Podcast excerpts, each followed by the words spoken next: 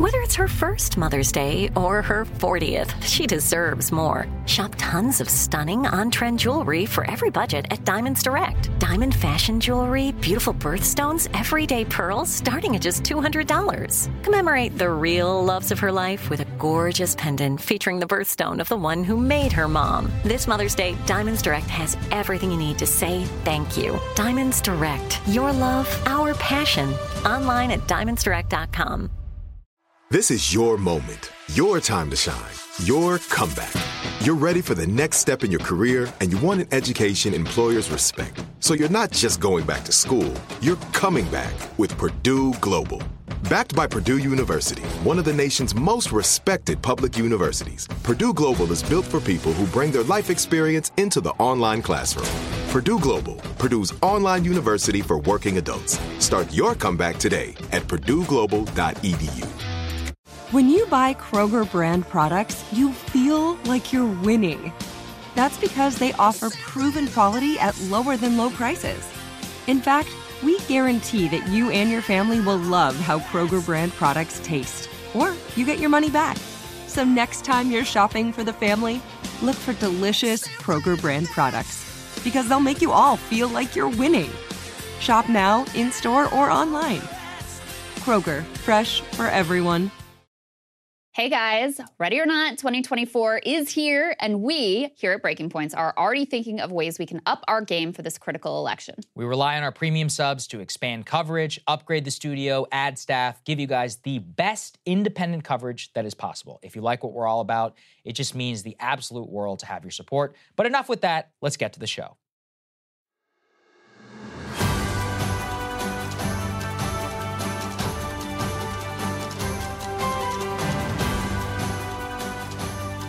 All right, welcome back to Counterpoints. Happy Wednesday. I'm Emily Jashinsky, joined by my co-host Ryan Grim, who is still remote for the time being. Ryan, how are you?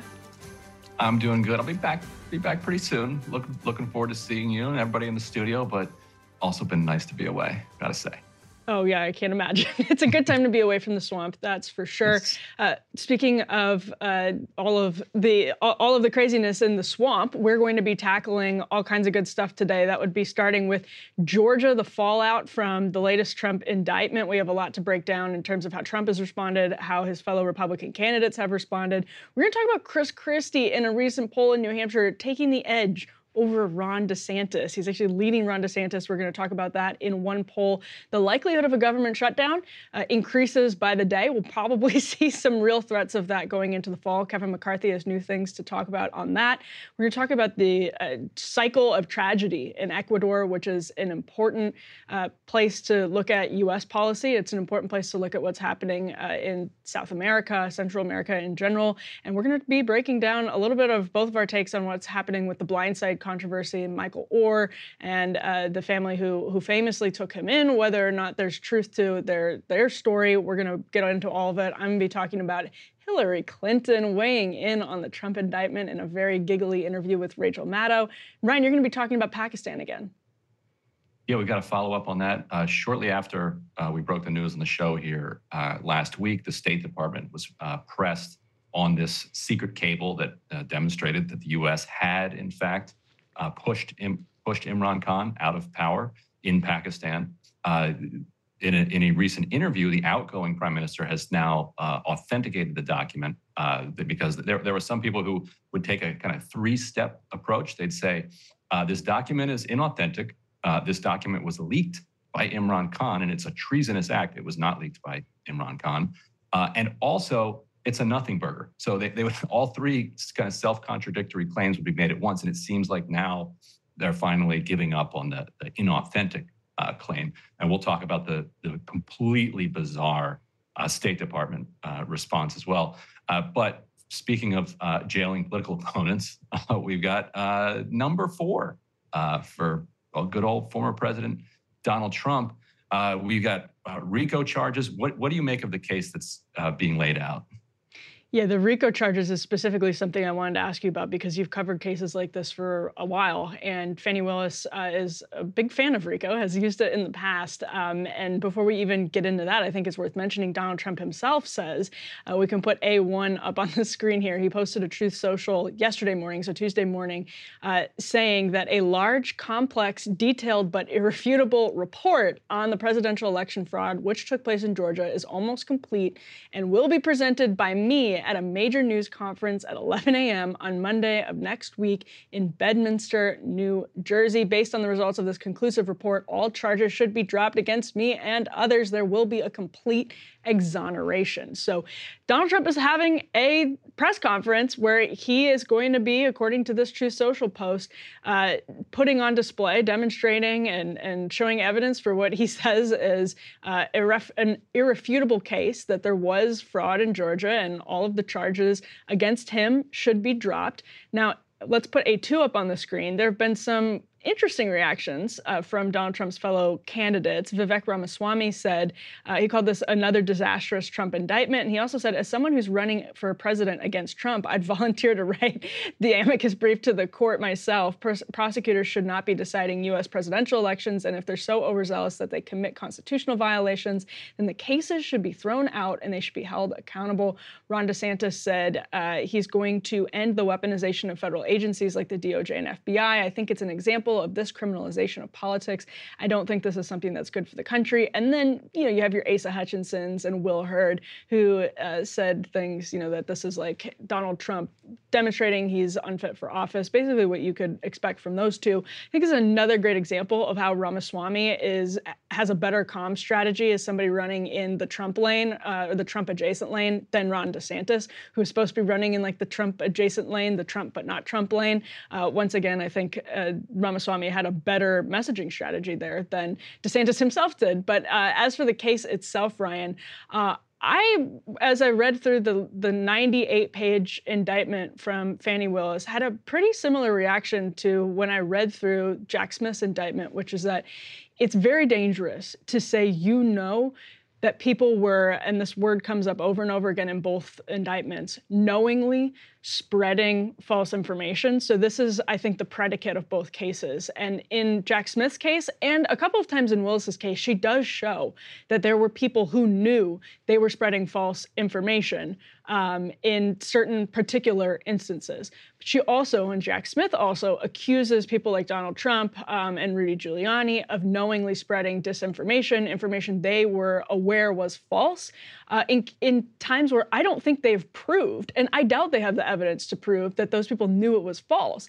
Now, I think it was grossly unethical because I imagine a lot of times they did realize some of this information was at best very, very iffy. Um, but to to charge people for that without evidence, I think is a, a pretty terrifying precedent. There are cases uh, where they're citing evidence in both of these indictments, mm-hmm. and I want to be clear about that. I also think that as a predicate for you know going after a political opponent, which is something that we've generally steered away from in this country. People weren't happy when Ford pardoned Nixon, uh, and you know we can go back and think about that. We can think about what Comey did with Hillary Clinton, um, but we've typically sort of steered away from that in the United States. So if you're going to do it, um, I think it, it sets a, a precedent that scares me a little bit to say, oh well, of course they knew it was false without any evidence, and in order to charge them with the conspiracy, and in order to charge them with the statutes that uh, Fani Willis is listing, you do need to prove that they knew it was false. So maybe she can do that. I'm pretty skeptical. What did you make of it, Ryan?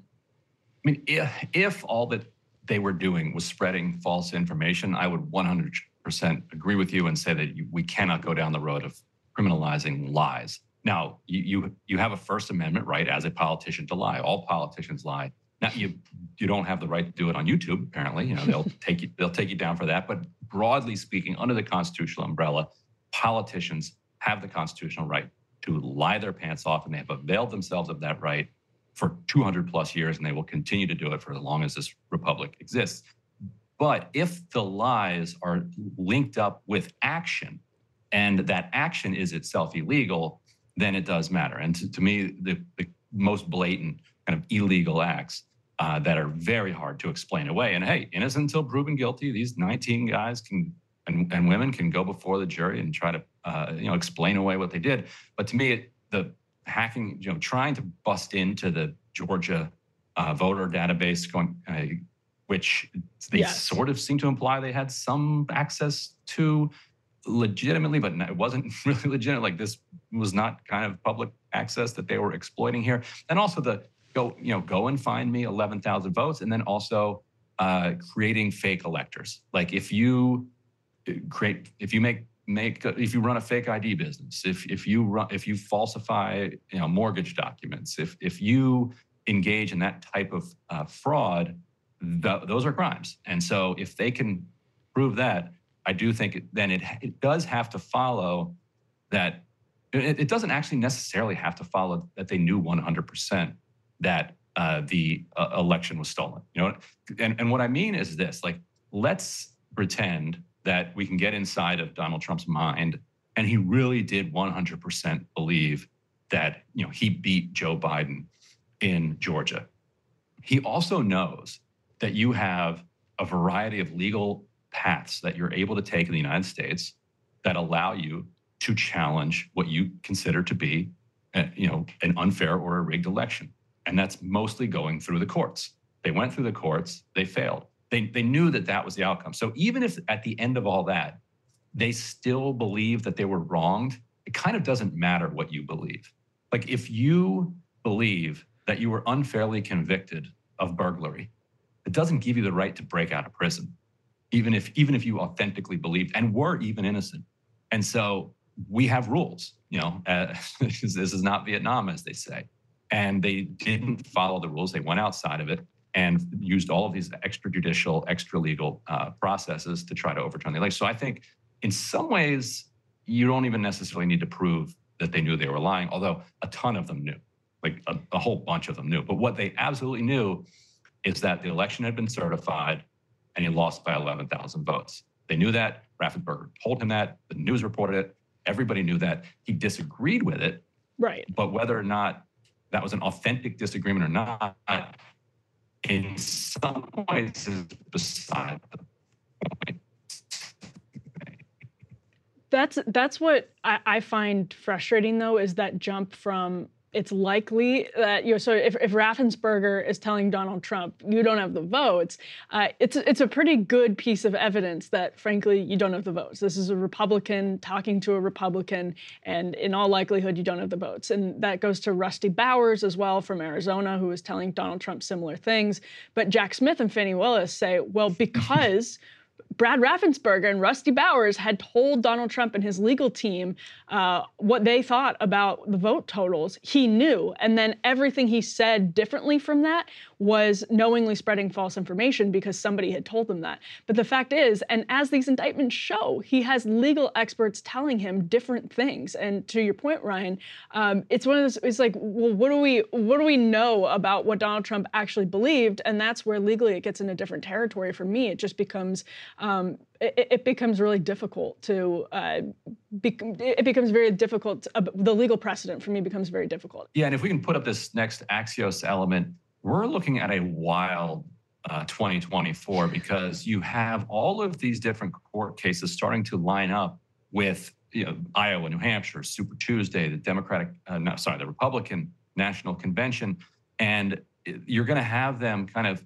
weaving in and out of the political cycle in, in a way uh, that's going to kind of never take this off the kind of news map for more than say a week. You're always going to have some type of motion or decision coming down in one of these different cases. And so, Emily, on the one hand, I feel like this helps Trump in the sense that it rallies Republicans around him. Also, feel like it doesn't necessarily help him with a general elect- electorate, which you know uh, he can where he continues to erode support. So, I'm wondering what your sense is of the of the politics. We've never come close to having a presidential election unfold and anything remotely like this. No, and again to the the last point that we were uh, debating a little bit, it's part of what makes me wish that this were happening at, the ballot box. And I come from the perspective that like I wish we locked every politician up who did something bad, but the fact of the matter is we don't. And so when you have the public watching something like this play out, I think it creates a lot more rancor. We're going to be talking about this in the Hillary Clinton block coming up in a little bit, and we can probably go back and forth on it more then. But uh, when you look at this calendar and you look at what's happened since uh, the first indictment came down in April, Donald Trump's numbers and the gap between him and any other candidate has gone up. So it helps Trump in the primary, might not help him in the general, but the reason it helps him in the primary is that I think it's for the same reason it helps whatever candidate, likely Joe Biden, is matched up with Donald Trump. This is the type of thing that energizes both bases. And then you have this middle of the country that's just like, well, what the hell am I supposed to do with this? I, I think Donald Trump is nuts. And uh, I think he has done all kinds of extra legal things. On the other hand, I'm looking at Joe Biden, who's got uh, all kinds of issues of his own, uh, whether that's you know cognitive problems, whether that's Hunter Biden problems, uh, whether that's the economy, frankly. And so I just, I mean, it makes me, it's, it pains me for the country uh, thinking of looking at that Axios chart, looking at the calendar going forward. Which, if you're listening to this, if you if you find that Axios timeline, it might be worth looking up because it's incredible to look at how many many court dates um, and, and how on earth even one person could balance a presidential campaign with these four indictments um, in all of these different jurisdictions over the next year or so. It is going to be, I like, buckle up because we're in for a pretty wild ride. Uh, plus a golf schedule that he's got to work in there too. But the irony here, and I'm curious for your take on this, if he had done what every other president, you know, ever throughout American history had done, uh, which is to concede to the person who won, to say, you know what, Sleepy mm-hmm. Joe got the best of me. I'll be back in four years. I feel like he would be the odds-on favorite, not just to win the Republican nomination, that was his with the taking, but to win the White House again. I feel like he'd be that Bi- the Democrats would be running scared that Biden would be, you know, at least several points behind him. Instead, the guy's looking at various prison terms, and it, and it's also hurting him with the general electorate. Do you, where do you think he would be if he would have just said, you know what, he got me? Mm-hmm. No, I agree with that. I agree with that. Uh, two things. One, I agree if he, if he had done that with the presidential election, he would be in a much more strong political position. And if he had, you know, taken COVID more seriously all the way through, I think he would be in a stronger political position. And that's not to say uh, I'm, I'm not trying to get into lockdowns or masking or anything, but just it devolved into something uh, because in some sense he was being attacked as being, you know, X, Y, and Z, and he lashed out and responded in ways that I think, you know, made it diff- more difficult for the country country to approach the serious crisis that was killing lots and lots of people. And so the problem is you just can't separate that from the things that make Trump politically successful. Um, you know, the, the things that make him successful are also his his downfall. It's like a Greek tragedy that plays out every single day on Truth Social now. Uh, and so you can't really have I, I, just don't see how you can have one, the one part of Trump right. without the other part of Trump, which is where, again, like a problem with both of these indictments, Smith and Willis, uh, legally, and I think just as like a strategy as well, is that it's saying that Donald Trump um, was acting. I, I, think they're they're taking him as a rational actor who, you know, when the Secretary of State, who's a Republican, tells you something, you are like, oh, that is a very good piece of evidence uh, that I lost the election. Whereas with Donald Trump, you see over and over again, and people I've talked to say if he believes anything, it's that he won that presidential election because he had Sidney Powell, Rudy Giuliani, and their people chirping in his ear, um, saying stuff, and that's who he chose to believe. He's he's like a you know, he's a, he's a Twitter boomer. Uh, he was a Twitter boomer, uh, and, and, so the I, I, the other thing I wanted to say, Ryan, is I agree with you completely on that uh, Sidney Powell part about the Georgia voting machine. That is that's in the Fani Willis indictment, mm-hmm. and that is extremely uh, dicey material. That looks like it could be a real problem for her. Uh, whether they uh, got access to just like a password and it gave them access to the voting thing, that might be the case, but they knew that they weren't supposed to have it. It sounds to me from the evidence, and we'll we'll see what evidence is presented in court. But it, it sure looked like they knew they weren't supposed to be uh, entering the voter database from the back end there. Uh, and so I think that is a, a, pretty serious part of the indictment too. Yeah, it's, it, I mean, it's, it's not technically, I guess, classified information, but it's the same thing. One of the things that they're charging Julian Assange for is, mm-hmm. is for helping uh, mm-hmm. Chelsea Manning kind of cover her tracks. uh, in in when she was uh, looking through you know Pentagon files to to leak uh, to WikiLeaks. And so uh, you know, if for everybody who talks about you know two different tiers of justice, we have to we have to remember that too. That anybody who tries to kind of penetrate an election system without uh, legal access to it is is committing a crime. Like mm-hmm. that's pretty, pretty straightforward. Yeah, we can't have people. There's a great episode of Reno 911 where they try to go in and change votes on a referendum for police pay. Yeah. Um, there's a reason we have can't like have that. Yeah, you can't have that. Can't uh, have a country here. right.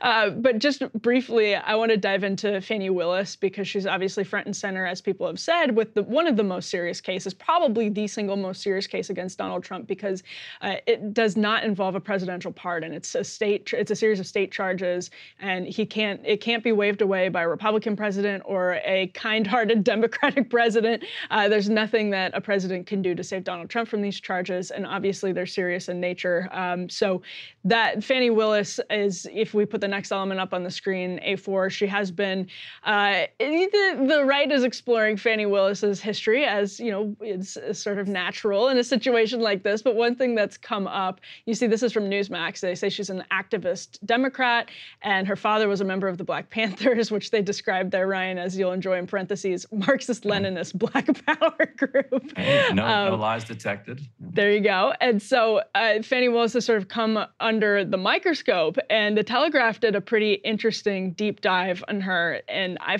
found interesting one quote they have here from a Georgia State University law professor who said she's really a tough on crime liberal, which is kind of a rare bird these days, but I think that's her brand. The Telegraph also notes, by her own admission, Miss Willis is a fan of RICO. She's previously used Georgia's expansive racketeering charges to prosecute cheating teachers. That's a case that actually got some national headlines at the time. She won 11 convictions and national media attention in relation to the public school test score scandal, as uh, as the Telegraph notes there. Uh, I think she also had RICO charges against Young Thug, and she she won. She pursued those charges, and I think she won in court. Uh, now Devin Franklin, uh, an attorney for the Southern Center for Human Rights, who spent 12 years in the Fulton County Public Defender's Office, said that using these laws drives, quote, a narrative of violence in Atlanta that's not true, that's not necessarily reflected in the data, and has a tendency to sensationalize the cases. She's spent actually most of her career as an assistant DA down in Fulton County. Uh, that's, as people know, outside of Atlanta. It's the most populous county in Georgia, so obviously a hugely important political center of the state. Uh, she bought, she beat a primary fight against her mentor, Paul Howard, who had been Georgia's first black district attorney. Uh, and so she comes, takes out her mentor, um, and she says she was, uh, she actually said her father was a former Black Panther. That comes from her. That's not like some weird digging. Um, but the, I think that's when you have Newsmax calling her an activist Democrat and then the Telegraph saying she's actually a tough on crime liberal prosecutor, those are obviously in tension um, right now. If you're an activist Democrat prosecutor, a lot of people think of you along the lines of like a Chesa Boudin or uh, Gascon, uh, but that doesn't right. seem to be the case with Fani Willis, who's like, "Hey, Rico, let's let's just have a Rico party," um, and these yeah. things seem to be in tension. So the the the picture of Fani Willis, to me at least, um, as somebody who's not you know a, in Georgia following politics for the last couple of decades, that's sort of a, a muddied picture they're using activist in a very liberal sense there because if she were a, an activist kind of part, straight up partisan democrat uh, she wouldn't have gone after the teachers union uh, like like she did. That was a really brutal case uh, came came after you know several schools uh, that were that she accused of rigging basically rigging their test scores. I think they were cutting into the packets and like it, it, it was a mess and a really sad case and it and it uh, really shined a light on you know how far adrift a lot of uh, public schools had gone in Fulton County. And if she were just a straight up kind of partisan uh, Democrat, she would never have taken on uh, that that kind of case, and she and certainly wouldn't have done it with the zeal- zealousness to bring in RICO, which then allows to to the point of some of her critics allows you to to criminalize some things because they're part of the criminal conspiracy that otherwise wouldn't be criminal acts on on their own. Uh, and so uh, she, but she, you know, she's she's good at what she does. Like she's got the, she's got the record to show it. Uh, and you know, good for her dad. Not you know, Black Black Panther. Uh, you know, the the Black Panther Party uh, for self-defense had you know went in some crazy directions towards the very end, uh, but you know, throughout much of its uh, history, uh, was you know a real a real force for good and, and empowerment, and and particularly kind of stitching together civil society elements in the Black community in the late '60s and early '70s. so yes, but you know, you come after the former president, you're going to certainly, you know, get uh, the get the spotlight from, out, you know, not just outlets like Newsmax, but everybody. So, you know, I understand where that's coming from. Yeah, absolutely. Although I think any efforts to sort of turn her into one of the like a Chesa Boudin, uh, no, that's yes, probably not, not going to yeah. be successful.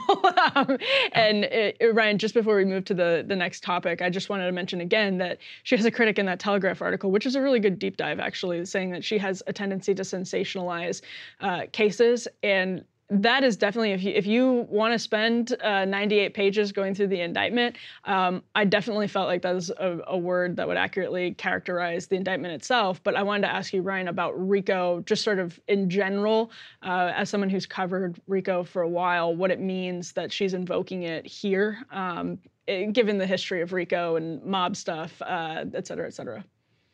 Plenty of people have already pointed out the irony that Rudy Giuliani is getting slapped yes. with RICO because you know he very much you know rose to prominence using RICO cases uh, against, in particular, the mob in New York. And you know, if you're go- if you're going to have a, a government, you're going to have a democratic republic where you know power is vested in the people that are elected by the populace, then you can't have mafias. You can't have criminal conspiracies kind of uh, running around outside the law and, and getting around the law by saying that, okay, well, you don't have, you know, you, you don't have anything on us. You know, yes, it is clear that we are uh, running drugs, uh, running illegal casinos, uh, you know, running sex trafficking and human trafficking operations, trying to overthrow an election, you know, but you actually haven't, you don't have anything specific on us that can, uh, that can you know, pin a serious crime on this. And so you end up just slapping a whole bunch of misdemeanors together, even though you can prove that it was all collectively oriented toward this grand kind of collective conspiracy. So uh, to the to the extent that you can bring those laws to bear on you know pri- you know entities that are be- trying to become private governments, and that's that's the interesting kind of link between a a private gang of people that is trying to you know overturn an election and a private gang of people that doesn't bother with elections and just kind of takes over a community by force, uh, that's basically the same thing. And that's what a democratic society can have. Like we we have established ways that you you know are, are able to get into government and we don't have mafias. Like, I mean we do, but we shouldn't. and so the you know, RICO is aimed at making sure that the people have control over their own sovereignty. So uh, to me, um, you know, they, they can absolutely be abused in a, in a, uh, a lot of different ways, and we need to be uh, on guard for that. But in general, I think that it, it's a necessary part of, uh, you know, the people exercising their own sovereignty. That's why Ryan voted for Giuliani in the Republican primary in 2008. America, America's mayor. All right, well, let's move on to Chris Christie in a new Emerson poll out of New Hampshire, taking the edge over Ron DeSantis. Check this story out. We can put the first element up on the screen. I'm reading from The Hill here. Former New, Go- New Jersey Governor Chris Christie has surpassed Florida Governor Ron DeSantis in the critical early presidential primary state of New Hampshire. According to an Emerson College survey released Tuesday, Christie leapfrogged DeSantis for second place in the Granite State, garnering 9% support. DeSantis' support, on the other hand, fell to to 8% from 17% in March. So check that out. That is a nine point decline for DeSantis. Christie's one point lead over DeSantis, but this is actually a good point, and I'm glad that he'll put this because you don't always see this in news coverage. That is within the polls plus or minus 3.4% margin of error, well within the margin of error there, which is pretty important. What is still outside of the margin for error from the margin of error is that big decline for DeSantis. There's you cannot uh, you know math away that giant decline um, in the same poll of uh, New Hampshire voters from 17 to 9. Uh, that's really, really brutal. Now, according to that poll, Trump still dominates the GOP primary field, as the Hill puts it, with 49% support. You then have Tim Scott at 6%, Doug Burgum and Nikki Haley at 4%, Ramaswamy um, and Perry Johnson at 3% and 2% respectively, and then Mike Pence and Will Hurd each at 1% support. Now we have also 13% of voters saying they are undecided, which is a good chunk, but not enough to make up that massive margin between Trump and everyone else. What did you make of that, Ryan? Well, I heard you mentioning Will Hurd earlier in the program. I was like, yeah. Will Hurd's running for president. Yeah. Uh, he, he, has not landed with much of a, of a splash so far. Uh, but yeah, it, just an inc- incredible. Uh, the spin you're seeing from the DeSantis camp is that they really feel like they have you know a clean shot at Iowa. You know that if they can if they and if they can propel themselves out of Iowa with with a victory, then that can you know reshape their momentum, which which is true. Like if you could do that, it does do that. Uh, but he's got such a uh, a hill to climb, and he's facing such significant headwinds. What are they basing this claim on besides just kind of hope uh, that Iowa could have, you know, is is a better place for them than uh, basically everywhere else where he's, you know, you know, getting biffed. It's a place where you can, yeah. I mean, I, I, think their theory is that it's a place where you can pour resources into, and if you do the ground game right, then it's the momentum that will translate to the other states and sort of trickle down campaigning. And uh, the example is that they go off of. Uh, their consultant is Jeff Roe, who did this with Ted Cruz in Iowa um, back in 2016. Cruz wins Iowa, comes out of that with a lot of momentum, and I just uh, again look at that and shake my head. And like from uh, maybe it's it's easier to see the forest from the trees when uh, you're not like when you're a journalist and you're looking at this from the outside, but Ted Cruz lost. Great. Yeah. I'm glad Ted Cruz had a lot of momentum. Um, and Ted Cruz barely beat Beto O'Rourke with the same consultant in Texas. Uh, and so I, I just don't, I, it does, doesn't inspire. If I were a, a, DeSantis donor, it wouldn't inspire a lot of confidence uh, that that was the strategy, especially since it's still, uh, when you're when you're looking overall at voters, it's, it's such a huge margin. I would understand that if it was a much slimmer margin, but given that it's such a huge margin, I find that completely um, not persuasive. Let's show Chris Christie. Um, he's he's got to be feeling good right now because again, when you're looking at Chris Christie and when he entered the race, it was sort of like. Okay, great. Like Chris Christie's not going to win. Well, if he's taking 9% support, away from all of the other candidates. I mean, maybe that's why you have Mike Pence in New Hampshire at 1%, because you have Chris Christie taking 9% of the vote. And when you have everyone else uh, sharing, you know, Trump's at 49%, and his next opponent is 40 points behind at 9%. When you have somebody like Christie uh, eating into the vote, then that's a big, I mean, that's a big chunk that would be spread out from other candidates. It's certainly not a, enough to make anything up. But when you're trying to get uh, financial support, when you're trying trying to get momentum, media attention, et cetera, et cetera. Christie's taking some of that up. So let's see how, how Christie was talking to a voter in Iowa just this week. And I didn't do everything that in my mind and my heart I wanted to do because I was making a political calculation when you were just suggesting, well, if these people are so entrenched with him and they're going to go to hell and back with him, and you maybe need them to vote for you at some point, maybe you should just back off a little bit. Let me tell you, I tried it, it doesn't work. And when he says the stuff he said about me yesterday, don't let it bother you for a minute. I don't care. okay, Ryan, that's a good flavor of how Christie is approaching the Trump issue with voters. Uh, is is that how he's getting to nine percent?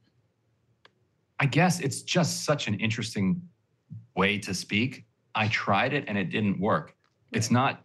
He's not saying it was wrong. You know, I went against my moral principles, and I realized that what I was doing was compromised. And so I, you know, damn it, I'm just gonna speak truth and let the chips fall where they were. He's just laying it out in a purely pragmatic way. Just he's say, like, like, I was a piece of garbage. Yeah, yes, I tried appeasing him uh, because I thought it would benefit me politically, and it didn't. Uh, it, it hurt me, and so I'm gonna now take a different approach to try to benefit myself politically. That's such a fascinating attempt to speak truth because I do believe him. Like, I actually think he is telling the truth, but it's not a very kind of attractive or appealing truth about what it says about what's underneath there. Because what he's saying, not even implicitly, but explicitly, is that if appeasing Trump had benefited him politically, in other words, if he hadn't prosecuted Jared Kushner's father and created a lifelong enemy in Jared Kushner, then he would continue to violate his principles and appease Trump as long as it, you know, benefited Christie politically. And so I get it. That's true. That's that's how he feels. Uh, but I don't quite get. I mean, I get it. I, I guess it sounds the way he says it. It sounds like he's being honest with people. But what he's saying to people is that I tried lying to you and it didn't work for me. So now I'm going to try something different, and we'll see if that works. Right. So yeah, that's exactly I what he's know. doing. No, that's a great way to put it. He's like, I was lying to you then, but believe me, I wouldn't do that now. I've learned that that's because it didn't work. Bad. Right. Right. And, but if it worked, I would do it. Like that's the other thing he's saying. Yeah. Right. Yeah, that's exactly what he's saying. And again, I think because I was actually thinking about this this morning, I was like, I, Christie's a really shrewd politician. Like what he did in New Jersey, um, he like on a political level, he had some strategic uh, innovations and successes that I think are worth noting, just from a political point of view. Uh, that doesn't of course translate into like being a moral stalwart but uh, he, he at least like kind of understands the game and i wonder if he sees donald trump uh, being one of the few people in american politics who is sort of leveled with voters um, at least purportedly or, or is ostensibly leveled with voters and said listen i know the system because i've been a part of the system mm-hmm. and let mm-hmm. me tell you it's bad i wonder if christie sees that from trump sees that it's been successful with voters and thinks that he can do it i still don't think Chris Christie thinks he's going to win the Republican primary. I think he's having a lot of fun sort of blowing it up, uh, blowing up Donald Trump. If, you know, yeah, I think it feels like cathartic for him to be out there just trashing Trump with people who might otherwise support him. And I think it's kind of fun for him, too, to muck it up for Ron DeSantis and everyone else, which, by the way, um, could be uh, that, that could be something that actually just ends up handing the nomination to Donald Trump. And I don't know that Chris Christie genuinely cares that it goes to Donald right. Trump because if this is if this is Chris Christie's pitch to voters, if anything, it's interesting that he's at nine and Mike Pence in this poll is at like what 1% because Mike Pence has the strongest argument uh, that he stood up to Donald Trump on a moral level on January 6th. I mean, that is like Mike Pence's bread and butter that he's leaned into. Um, and that's his pitch is that like, listen, at a certain point, I had to say no. So that Chris Christie is more successfully making that pitch in New Hampshire, not entirely surprising because he's not an evangelical conservative and uh, he's more of like a Northeastern uh, you know, sort of maverick Republican than Mike Pence's. But it's still pretty interesting that like that's Pence's thing, and Christie is uh, getting into that lane. Yeah, you make an interesting point that you know Trump has been successful by being kind of a flagrant and craven and completely open narcissist. That the politics of just pure self-interest and expressing your pure self-interest has an authenticity to it that resonated with people, whether that's just Trump or whether that can be kind of broadened out to other people like Christie, uh, is an interesting question. So maybe Christie is seeing that, that like, look, Trump was just completely open about his cravenness and people liked it. People felt like it was raw, that it was, that he's just being straight with them. And so maybe Christie's, yeah, trying to, trying to follow in, in, in that path. Before we run, I want to put B3 up on the screen. I think this is one of the more interesting takeaways from that Emerson poll. Uh, you see the most important issue that New Hampshire voters say is on their mind is the economy. So 32% said economy, jobs, inflation, and taxing, taxes. 21% in a mm-hmm. very similar vein said housing affordability. 12% said threats to democracy. Then you get to healthcare, abortion access, education, immigration, crime, something else, each between 8 and 5%. Uh, but if you're looking at the two biggest ones, so more than 50% of voters in New Hampshire say that their top issue is the economy or, or housing. And I think of those in the pretty much in the same mm-hmm. vein uh, because obviously one affects the other. That I, I, don't know what answer Republicans have. I never hear Republicans talking about the issue of housing affordability ever. I mean, that is just not something. There are two things that voters care about a lot that uh, Republicans never talk about, and it's housing and health care. Uh, it's not just that they don't seem to have a policy answers that they aren't even talking about it and you know i think democrats have their own issues that they don't talk about as well but for republicans looking at that looking at how important housing is they need it if they, if they want to have success in a general election not just a primary they need an answer to that yeah, right. Democrats at least occasionally talk about it. Uh, right. they, they had a they had a gigantic uh, housing affordability uh, piece of Build Back Better, which was in in the in the range of several hundred billion dollars, which would have been you know genuinely important from a, a policy uh, level on a policy level. It immediately got dropped uh, when when Manchin said he's only doing you know X uh, on, on, the bottom line. So at least they talk about it. but you're but you're right. It is to have one in five New Hampshire voters saying that that's their top issue, and to basically have no national conversation about any type of kind of federal uh, legislation or federal approach to it is rather striking because housing is becoming the the real kind of dividing uh, question uh, between the haves and the have-nots, and it is it is becoming the thing that is just you know making people feel so bleak about their about their future because even as you know consumer prices start to level out, you know if you're still if you're still paying jacked up rents over from the last couple years, you know, you're that means you're still falling behind relative to a couple couple years ago, even as your wages are going up. Uh, so yeah, it, it, huge huge problem for for both parties. But you're right, Republicans are just completely nowhere on that on that question. And it's interesting that it's in New Hampshire. You know, not it's not a state you typically associate with kind of out of control rents. Yeah, but, that's you know, a really good all point. Those Mass Massachusetts people, I guess, flooding in there probably driving up, and, and New Yorkers and others just kind of probably driving up home prices.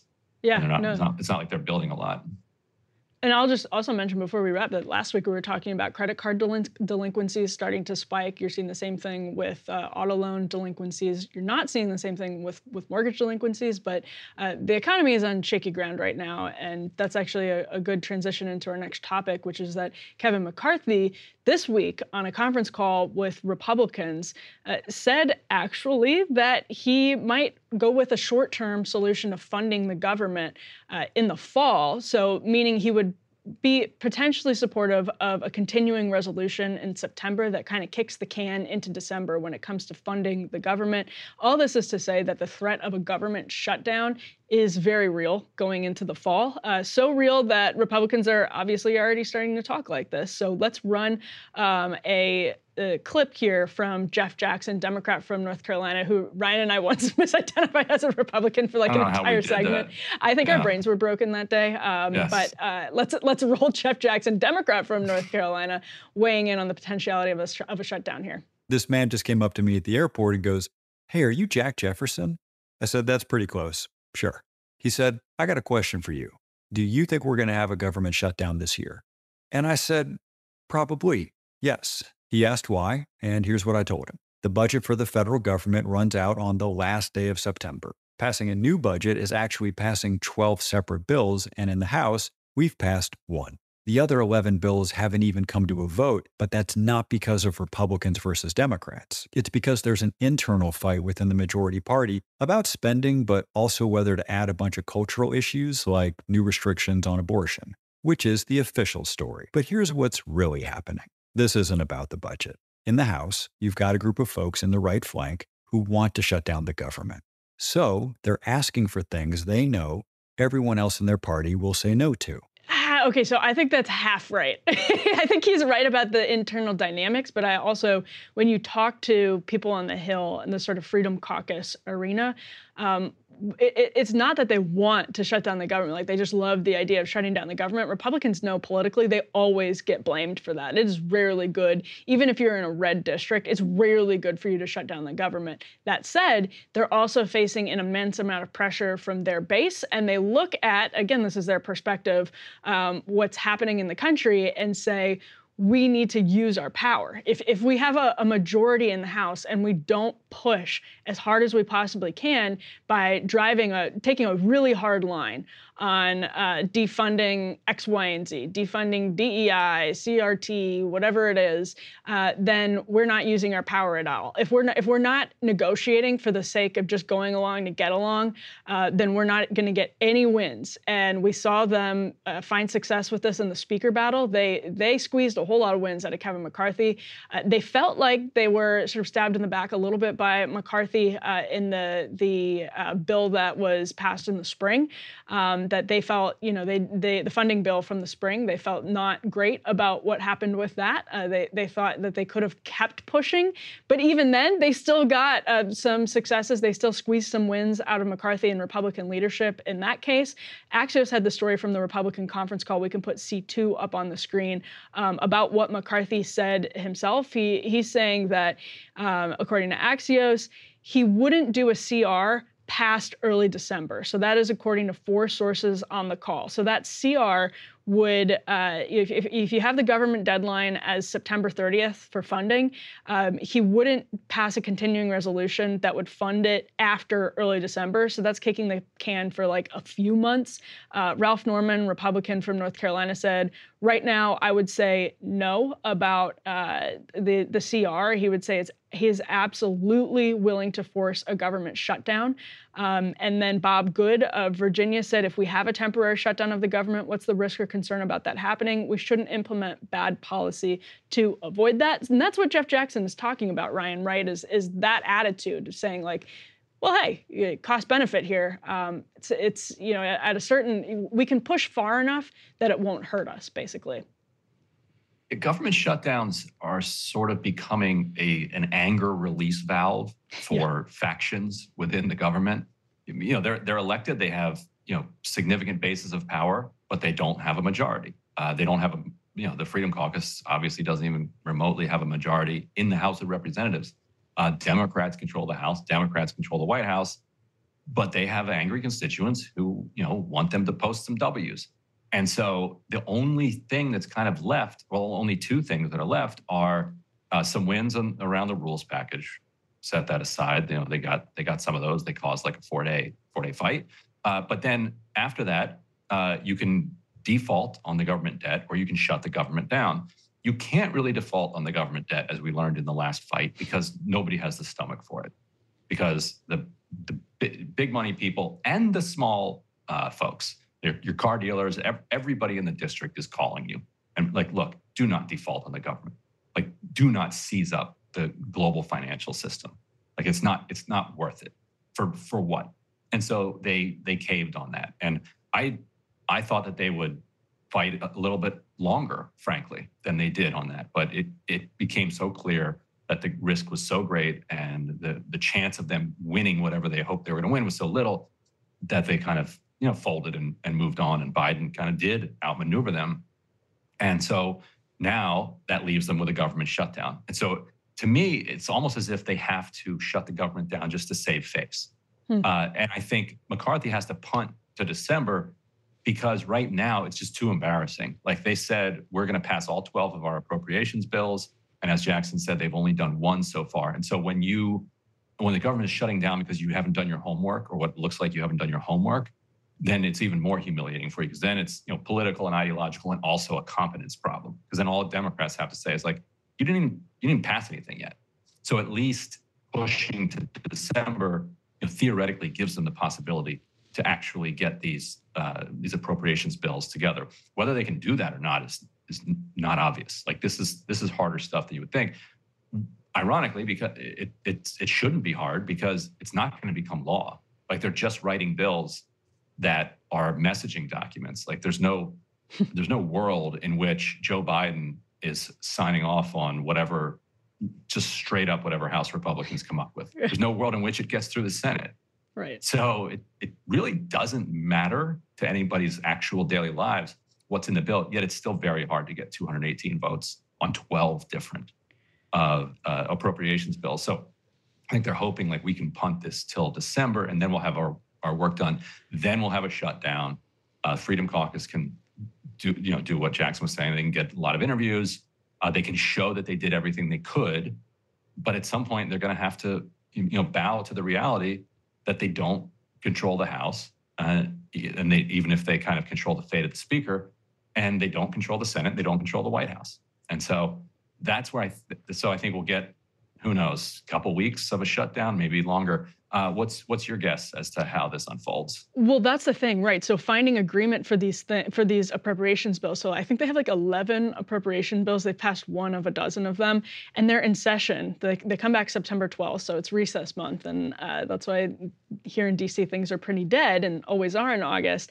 They're in session 12 days. That's like one appropriations bill a day. It's not impossible, but if you don't agree on which ones to pass, that means you have to do a lot of negotiating uh, between now and then and in those just 12 days that you're in session. So it makes sense from McCarthy's perspective to do a, a short term like stopgap measure for the next couple months, figure out what uh, they're going to agree on or disagree on when it comes to funding. Everyone sort of find their place, uh, which buttons that they're actually going to push in this uh, theater. Because again, Republicans know they don't control the Senate or the White House. But to your point, Ryan, the question is whether they control the Speaker, and uh, they they have shown that it's not they, so much they control the Speaker, and it's not that the Speaker controls them. It's that they've actually had this relationship where it's a push and pull that can explode in any, either of their faces, more in McCarthy's face at any given moment, which is why he's negotiated with them, I think, so uh, he understands how fragile the relationship is, and that can blow up at any moment. So it does make sense to sort of find consensus on the appropriation bills and then get to uh, long term government funding. We have a couple more reactions from the Hill. We can put C3 up on the screen. Uh, this is Tony Gonzalez um, on with his read of the situation. I just got off a member call. It's clear President Biden and Speaker McCarthy want a government shutdown. So that's what Congress will do after we turn after we return in September. This is a member of Congress saying, quote, plan accordingly uh, because he expects, frankly, the government to shut down based on all of these conversations, internal conversations that have been happening. That both Biden and McCarthy see a shutdown as something that is, uh, in some sense, politically helpful. I don't think that's the case with Kevin McCarthy. I do think it's the case with President Biden. Uh, Democrats, again, know that if the government shuts down, they have one huge advantage, and that is the media, which will generally take their side. And, and sometimes that's fair. Sometimes Republicans do want a government shutdown, and it makes sense for the media to blame Republicans because Republicans are saying, yes, blame us. Uh, but in some cases, that's, that's not exactly how it works out. We can put C4 up on the screen. This is more from the Senate side. Um, this is Schumer, in a press call, said he spoke with McCarthy at the end of July on need for CR. Quote, I thought it was a good thing that he recognized that we need a CR. I'm supportive of that. Uh, and then Schumer says, I was glad that Speaker McCarthy had mentioned publicly the need for a CR. If we do this in a bipartisan way, I'm confident we can avoid a government shutdown if the House Republicans and the Freedom Caucus insists on doing this partisan so extreme and gets no Democratic votes. They're heading us towards a shutdown. That's from reporter Mica Soellner. So, Ryan, what do you make of Schumer's comments there? Right, and the the problem Schumer, Schumer, you know, wants to make sure that Republicans get the blame for any uh, shutdown, and so he's going to say, "Look, yeah, whatever you guys, if you guys can figure something out, we're we're here, we're here for you. We'll do a CR." And I think we spend a lot of time, you know, talking about the Freedom Caucus, but just as important are the, you know, what quote unquote moderate members of of the Republican conference, which are Tuesday group. You know, think of yeah, like a Gonzalez and people who won districts that Biden either carried or or that Biden was very close to. Uh, the, those are districts that are becoming even tougher uh, for Republicans because of you know the the activism around you know codifying Roe v. Wade. So you're going to have you know huge turnout in those kind of central in those swing districts, and so. If the Freedom Caucus gets everything it wants in these appropriations bills, which again will not become law, they're just kind of messaging documents, Democrats then have the ability to you know, pick through this entire budget that Republicans just approved and find things that are unpopular in it and hammer away at these vulnerable Republicans in these swing districts. And so for, for those Republicans who are who are facing serious re-elections, they're like, why are you making us do this? Like, why are you making us take a difficult vote uh, on, you know, t- much, t- let's say, much tougher abortion restrictions or, or whatever it is that's not that's going to hurt us back in our district. And that isn't actually going to become law. And that's just going to like be a step towards a government shutdown. Like what like what is the political upside for me here? And it makes them furious that they have to deal with this. And, and you're going to start to see you know people like gonzalez kind of speaking out as we get closer to this uh, again you know firing back at the Freedom Caucus, and the Freedom Caucus firing back at them. You know, calling them RINOs or, or whatever the whatever drama we're going to see unfold. But that that's that I think is a, a scenario that Schumer's you know happy to see uh, un, unfold. And all the while, he'll be saying, "Look, here we are. We're ready to do a CR. We don't want we don't want uh, government shutdown, uh, but it's up to you guys." Yeah. No, I agree. I think it's a pretty uh, early but predictable kind of preview of the messaging strategy, which is very similar to what we've seen from both sides going back to like 2014, uh, maybe even earlier than that. Let's move on to Ecuador. Very serious, tragic news out of Ecuador in roughly a month. Uh, there have been three political assassinations. We, we talked a little bit about uh, the assassination of a major presidential candidate last week, but again, another political leader was assassinated in Ecuador on Monday. That would be Pedro Briones. Um, they have, you know, the, the, they have presidential elections happening this Sunday. So a special presidential election is happening this Sunday. Pedro Briones uh, is a member of the the party of the front runner the uh, of former President Rafael Correa. Um, so, and the front runner in this special presidential election is Luisa Gonzalez uh, from the same party. So that's uh, violence across the spectrum in Ecuador. Uh, and and one thing I want to mention before we get into that, a, a, lot of times when you see, you know, the the uh, former prime minister of Japan was assassinated tragically last summer, Shinzo Abe. Uh, a lot of times when we talk about political assassinations, it's not connected to wider trends of violence throughout the country. In Ecuador, it absolutely is. So this is from the Associated Press. The country's national police tallied 3,568 violent deaths in the first six months of this year, far more than the 2,042 reported during the same period in 2022. is a huge increase. That year ended with 4,600 violent deaths, which was the country's highest in history and double the total in 2021. Ryan, one other thing I want to mention is that a lot of, especially people, uh, my fellow conservatives in the United States, Ecuadorians are are rushing the southern border uh, at mm-hmm. the U.S. in like huge numbers, ostensibly record numbers, uh, flooding upwards for some good reasons. And a lot of the messaging you hear from conservatives often is, well, you know, fix your own country first, then come up here our country is directly tied to the violence happening in Ecuador right now that is pushing people up to our border. And that's because uh, a lot of the uh, violence, the political violence in Ecuador, is connected to Sinaloa, is connected to Jalisco, and these cartels are ballooning as a result of US policy, whether it's US drug policy, whether it's US border policy. Our policies are uh, responsible in a, a, big part for the explosion in Jalisco and Sinaloa, which are now destabilizing countries like Ecuador, which borders Colombia. Vice reports some 45% of Colombian cocaine is going through Ecuador now.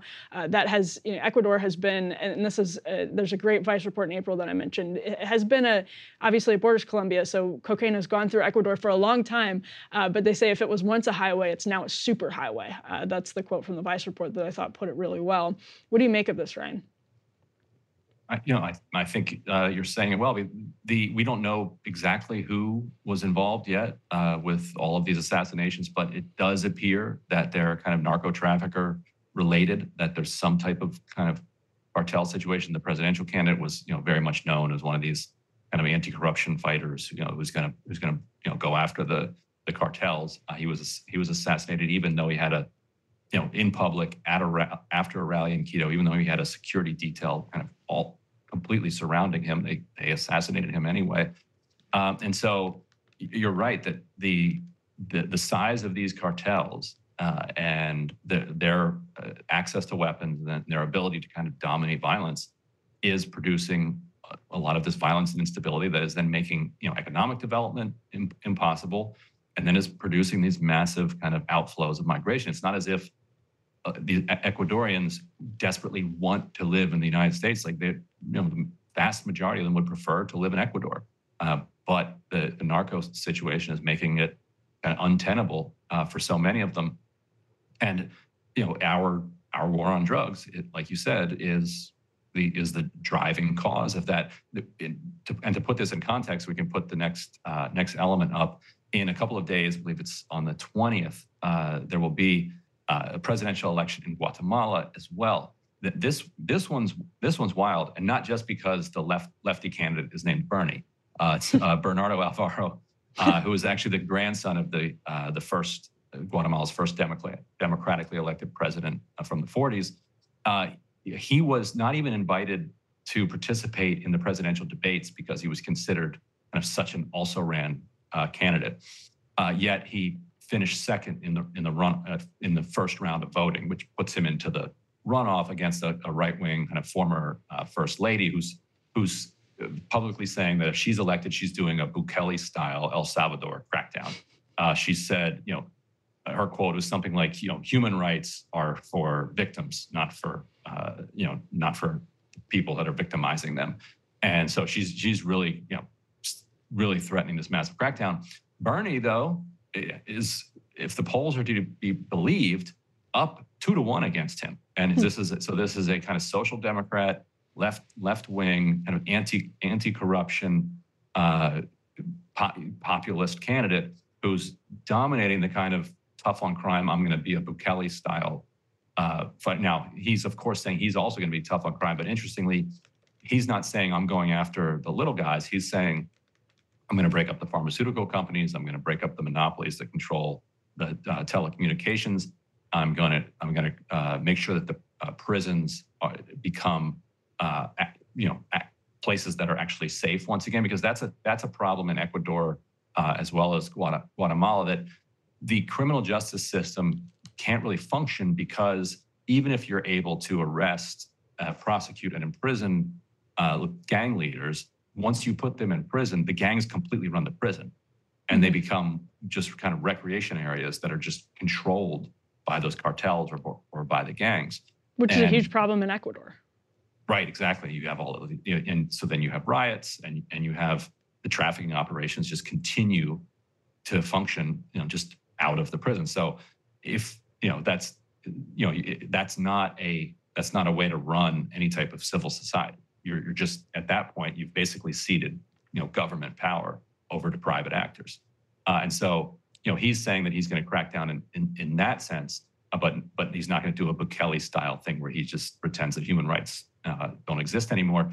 And you have not, you know, they they tried the the prosecutors tried to throw him off the ballot, and it had to go all the way to Guatemala's uh, high court to say no, no, no, the, the guys the guy's in the runoff. Like you you have to let him in.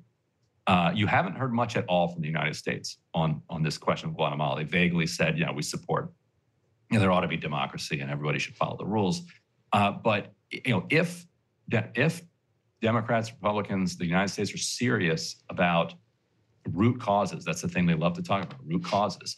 Uh, then you know, a, a, guy who has you know a, a, mandate from the people on a social democratic platform, saying that he's going to redevelop uh, you know the economy of, of Guatemala and take on uh, the private gangsters, you know, ought to have the support of all good people who, who are making these kind of root cause arguments if they actually mean them. But that also means allowing Guatemala to have some sovereignty rather than you know uh, having it continue to be a vassal state of, of the United States. So uh, both of these elections are going to be interesting. Um, but to your point, every you know as these countries continue to be unstable, the situation at the border is going to continue to be a crisis for whatever administration is in power, no matter what we do at that border.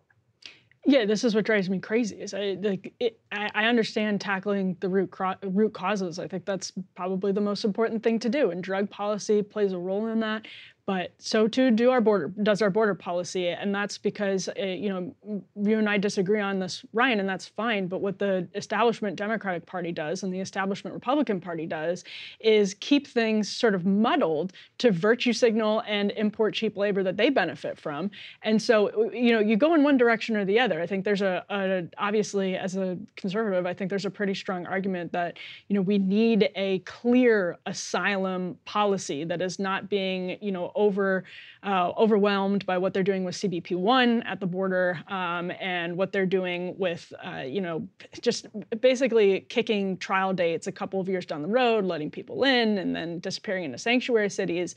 Uh, at the same time, even from the left perspective, if it was just let's basically open up the border, that does starve cartels of their ability to smuggle human beings, um, and you would need cooperation from Mexico and other places. Uh, but basically, what I'm saying is that you can go in either direction. You can have a much more open border or a much more closed border. But what we have right now is an establishment that wants to, you know, say they have both, depending on what their audience is, and it has completely destabilized not just uh, our country, but it is having a, a, massive effect on these countries that are just south of us, uh, smaller, already less stable for a lot of different reasons, some of which directly go back to us as well. And so our border policy, it's not just our drug policy, it's also our border policy, whether you go in one direction or the other, is, is having an utterly destabilizing effect on these countries. And in the same way that the Biden administration held, uh, tried to hold Haiti hostage, Haitian democracy, as they like to talk about, hostage to their border policy, which we saw and we've, we've covered here, uh, th- this, these policies are allowing cartels to grow into multi-billion dollar multinational corporations essentially that have also government power and that they've been ceded like land and territory. Um, and and that is that, that is not just going to affect central america south america. It's going to start affecting the entire world. It's already having acute effects obviously in, in these regions but it, it's spiraling in a, a really bad direction in ways that uh, we don't seem prepared at all to deal with and I think you're not going to solve any of these problems unless you do something about uh, the co- cocaine trade. And mm-hmm. what I mean by that is you would really need some type of uh, NAFTA and SAFTA, bring together South America, Central America, North America, and come up with a way to just straight up legalize and regulate the cocaine trade. Like we have tried this war on drugs where we're you know just funneling money through these different corrupt uh, systems and it doesn't do anything uh, about the, the flow of cocaine and it just props up uh, these these vicious cartels. You're still even if you did that you'd still have problems with the cartels. You'd have human trafficking uh, you'd you'd have whatever bitcoin you know they're they're, they're going to find you know ways to like operate criminally. But if you take out some of the biggest revenue drivers for them you know then what they end up doing is is is marginal rather than completely dominating uh, in, entire economies. And I don't know exactly what that reg- regulatory regime would look like, but if we don't do something like that, we're we're just going to have you know endless uh, cycles of violence. And also, you know, from a cocaine user perspective, at this point, you're you get you're getting you know a lot of fentanyl getting mixed in mm-hmm. uh, with with different drug products, and people people dying who are you know out out at a club think, thinking they're doing a little bump of cocaine instead it's you know laced with fentanyl and they're and they're overdosing and dying. Like that's you know that that's not uh, a, an end result that anybody wants either. So uh, it's not like anybody is really talking seriously about that but i but if we actually want to deal seriously with the issue i think that's that's really uh, has to be part of the solution all right. Well, revelations from Michael Oher of Blind Side and then NFL fame have really rocked the country. Uh, eh, they're they're pretty brutal towards the family that famously, uh, as was documented in The Blind Side, played by Sandra Bullock and Tim McGraw, uh, took him in. Uh, allegations, actually, though, that the conservatorship uh, which was uh, rather than an adoption. So there's some questions here about whether the conservatorship that Michael Oher was kind of pushed into allegedly by the family, uh, as opposed to an adoption, was a in and of itself a questionable move. He always thought that he was adopted. It turns out, according to allegations he has made in a new lawsuit, that may not be the case. Let's actually start with this. Uh, you can put the tear sheet up on the screen. This is a New York Times coverage. Uh, he, he says that in the this is the headline in the New York Times that he was quote conned with a promise of adoption. It now appears that it was a conservatorship, and he's making allegations that the family set up this conservatorship basically to profit off of him in ways that he would not profit himself. That's the allegation um, that Michael Oher has made. Extremely sad, obviously, situation as the family relationship is devolving in public view. Let's actually play, though, this clip of Michael Oher talking about the situation himself. This is E2 you just said you you feel like you've been mislabeled sometimes, misunderstood. And I think, at least from what I've read, read in the book, A lot of that stems from how you were portrayed in the movie The Blind Side, and that people might have the wrong idea of your personality, number one, that you were this kind of shy wallflower, that you were timid and you had to be kind of like drawn out of your shell, when in reality, you were a workaholic, you were hyper organized, and you were like, damn it, I'm making something of myself no matter what it takes after a rough background. Is that is that the, the big one that you feel you were mislabeled as?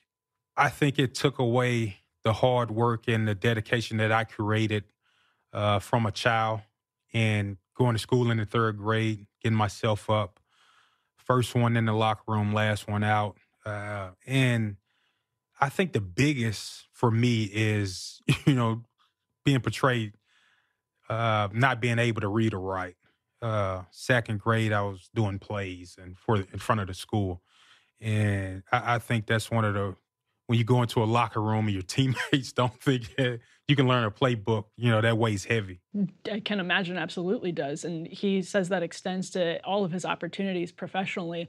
Basically, if you're known from The Blind Side, uh, in, The Blind Side purports to be, uh, and, and maybe The Blind Side actually had some legal language uh, that it was like roughly based on a true story. But either way, if, if that's what rockets you to uh, fame, obviously he was very talented in his own right. But that was uh, that movie is an Oscar-winning film, uh, was beloved, controversial, but beloved by a lot of the country you can imagine how that would affect everything. And the reason this is coming to light now, Michael Oher said you know, he was focused on football basically until about 2016 and wasn't focused on the details. Uh, and and after he sort of shifted his focus from football, he was able to dive into the details and start unraveling some of what he thought was an adoption and seeing where some of the money went. So he filed a petition to end the conservatorship on Monday.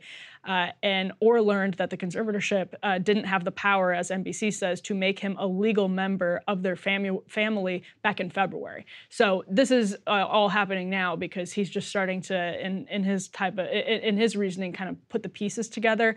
This is from the petition. It says the lie of Michael's adoption is one upon which co-conservators Leanne Tuohy and Sean Tuohy, I'd never learned how to pronounce that name, have enriched themselves at the expense of their ward, the undersigned Michael Oher. I think it's Tuohy. Um, Ryan, this is a, like obviously very very sad situation. The Tuohy family um, denies the allegations. They say you know we love Michael at 16 or 17. We'll love him at 37. We'll love him at 67. Uh, both the son and the parents have said that. Uh, there was an excerpt from the mom's memoir uh, that came out, you know, talking about if there's a if, a if there's a misconception about Michael, it's that he's actually very smart. So I don't know how deliberate uh, any of this was on on their part. That will be litigated in court. I genuinely don't know. It could have been really malicious. It could not have been. What's your sense of this, Ryan? As somebody who uh, you said when we took a break earlier, not a fan of the film. oh, the film just brutal to me. Uh, the, the the white savior stuff, just w- without not like not even any attempt to kind of cut it for public consumption. Just straight you know, white savior dope just injected right into the veins of the American public. That part of it, uh, to me, was just like just too much. Like it, it felt like this is this is impossible. Like the, there has to be a little bit more agency on the part of of Oher. And you hear Oher there saying like, look, when I was in third grade, I was getting myself up, getting to school. Uh, you know, a workaholic. He, he later in that interview says, I was already an All American kind of before I moved in uh, to, to their home. And uh, so the one thing the New York Times uh, reported is that there's some discrepancy over the question of how much money uh, yeah. the the kids got. Uh, the uh, the parents are saying the kids got very little. The, the kids saying they got a little bit more than that. but broad, broadly speaking, there was a deal that was struck, a film deal, where the the blood children did get cut in on the revenues of the movie and and Oher did not. Oher, who was the you know putative star of the film, did not get cut in while the, while the, while his you know quote unquote siblings did. And I think everybody across the spectrum could agree that that's weird.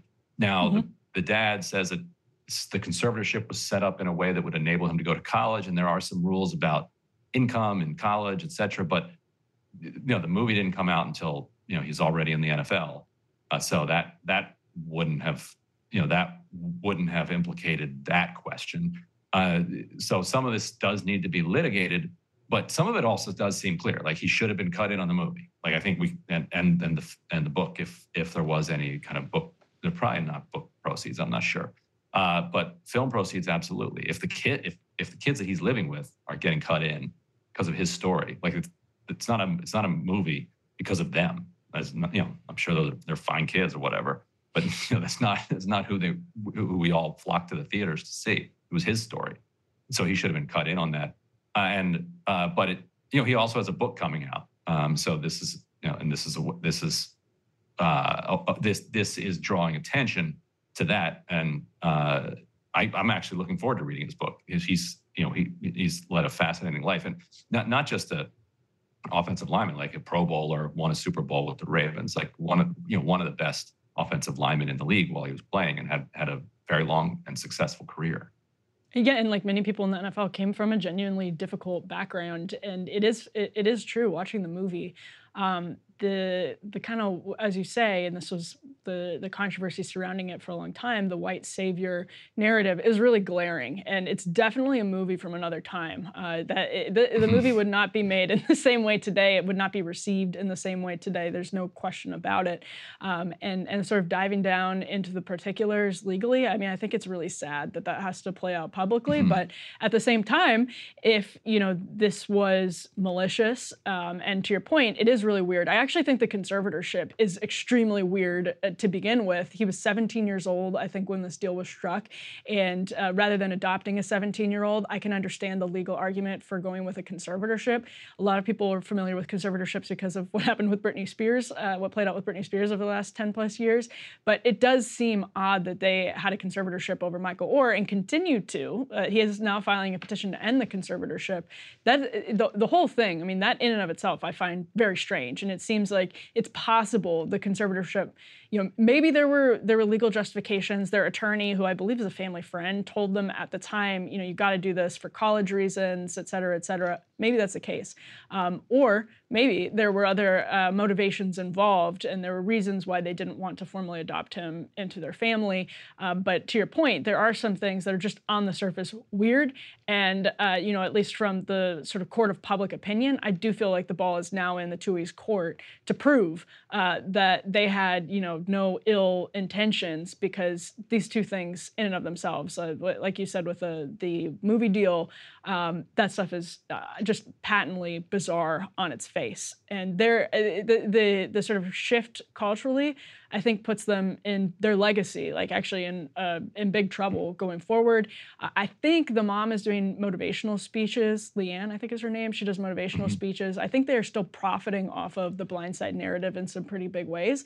Uh, and if they're doing that, and uh, there's there's way more to the story than we realize, then they deserve justice. They deserve to be held accountable for for what they did. So in in some sense, it's sad this is playing out publicly because it does seem like there was a lot of love between these folks. But uh, on the other on the other hand, if the public's being taken for a ride, good. Let's let's have it play out publicly yeah. so there can be some justice served. Yeah, and I want to see compare Oher's book uh, to Michael Lewis's book, which I read back yeah. in when it came out, 2005 or 2006, and I'm curious if it was you know heavily sourced just to the Tuohys, or if he had you know if he accurately got Oher's perspective in there. You know, Lewis is the best you know nonfiction kind of storyteller that we've had over the last 30 years or so. He just you know pumps out classic after classic. Uh, so I will be interested to see you know how how well it holds up and whether or not he just kind of embedded himself with uh, with the parents rather or quote, quote unquote parents uh, rather than or. So we'll see. Uh, that's that's something that um, that I don't know yet, but I'll but I'll be curious about. I'm also curious to read his uh, uh, Sam Bankman-Fried book. you know, he's he's got that one coming out, so I guess he's he's uh, got his hands full. Although his subject is now uh, indisposed, having uh, gone back to jail, so maybe he can focus on just writing it at this point.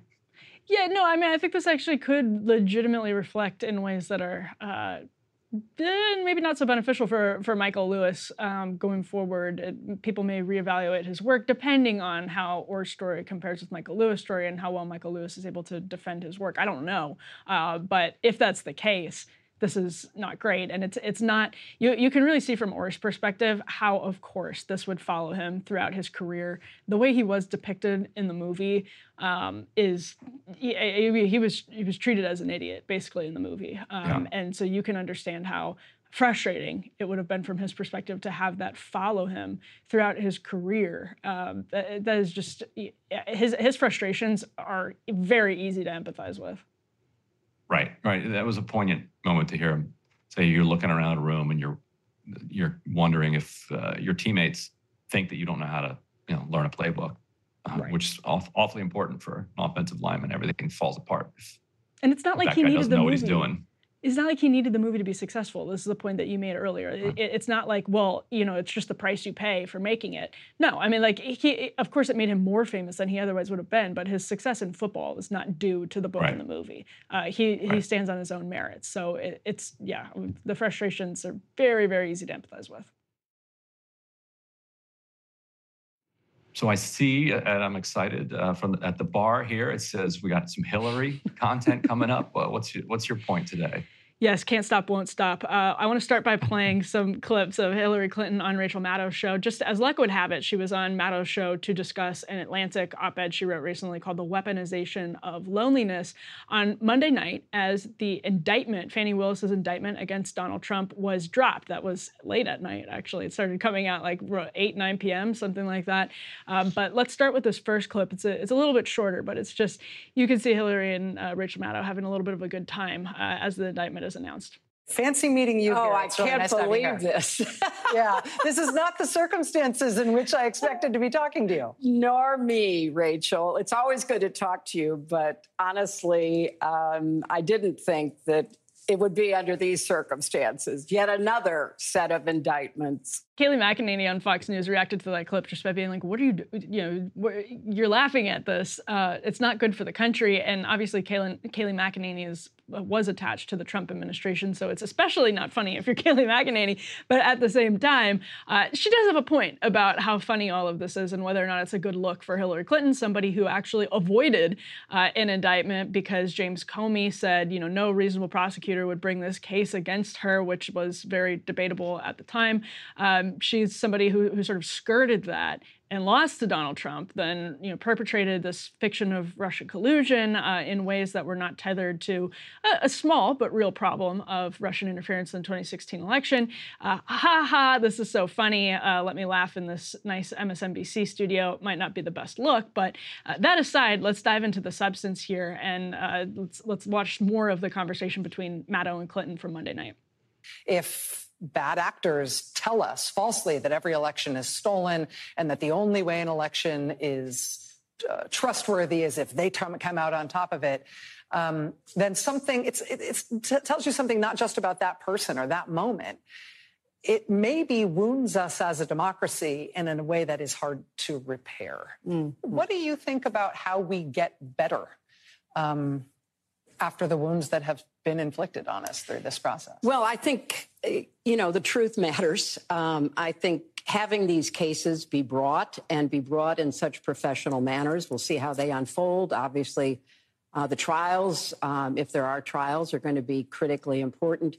But the article you mentioned that I published about the weaponization of loneliness really does, in my view, point to the larger cultural concerns because the lack of trust, the divisiveness, the undermining of faith in ourselves in each other, uh, respect for our institutions, uh, the rule of law.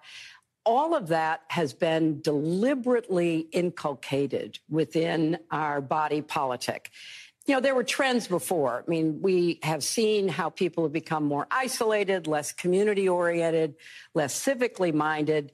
Then we see how social media and technology has certainly accelerated a lot of those trends. Okay, so Hillary Clinton is low hanging fruit. I get that. I think it's still relevant to break down a lot of what she said there because she's representative of a class of elites who is now basically just unhappy with the world that they created. That's the big takeaway, I think, from everything Hillary Clinton just said there. Um, and, you know, she, she said, Rachel Maddow said, you know, the only way, if, if we're in a situation where the only way people can feel comfortable with the elections, you know, an election is stolen if they they lose it.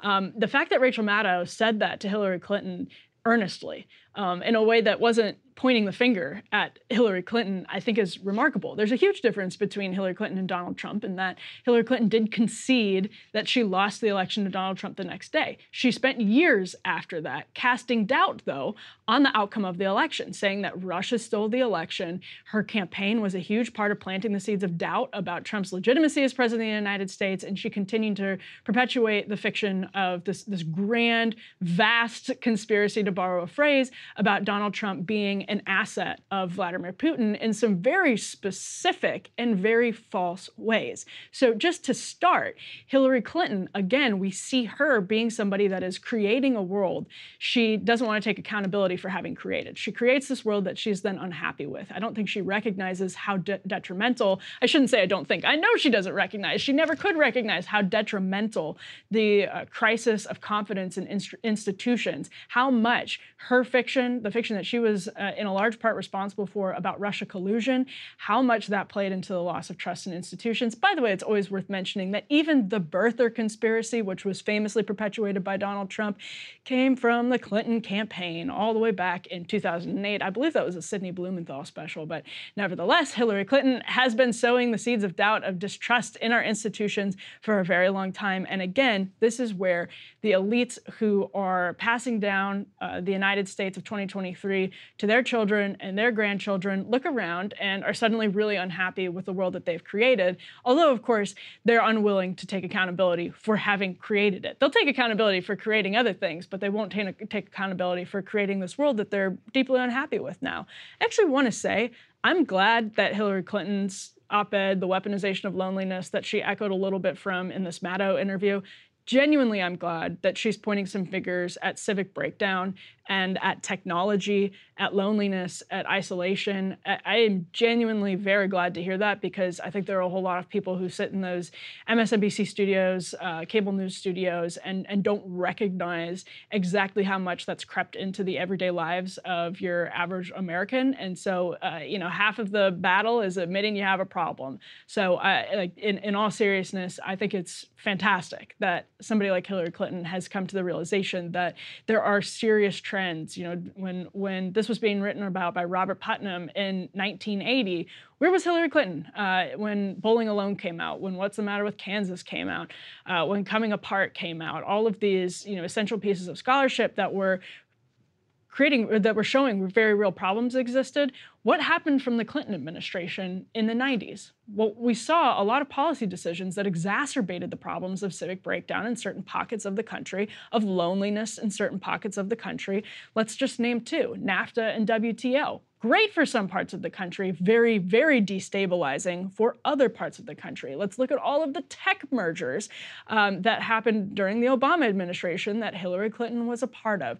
Let's talk about Section 230, which was passed by none other than Bill Clinton himself, passed into law by none other than Bill Clinton himself, that allowed tech companies. Uh, and you know, that was a piece of legislation at the time that we didn't really know where the internet was going. So it's it's somewhat understandable uh, in the same way that you can look back and say, I get why there was so much excitement among elites for NAFTA and WTO. I understand, uh, but the practical consequences have been uh, way more serious and way more destabilizing than anybody um, from that sort of political establishment recognized that would be. And yet they still they don't want to take accountability for it, and they still blame everybody else. That's what Hillary Clinton is doing here, pointing her fingers at everybody else instead of looking around and saying, "Oh, maybe the regime that I led and championed for so long had something to do with this." This. It's also remarkable to hear her talk about the rule of law, which, as I mentioned earlier, I mean, she she really just said there, rule of law. We've talked on the show over the last couple of weeks. I mean, I think pretty much everybody here at Breaking Points would be super happy if they locked up every politician who did something bad.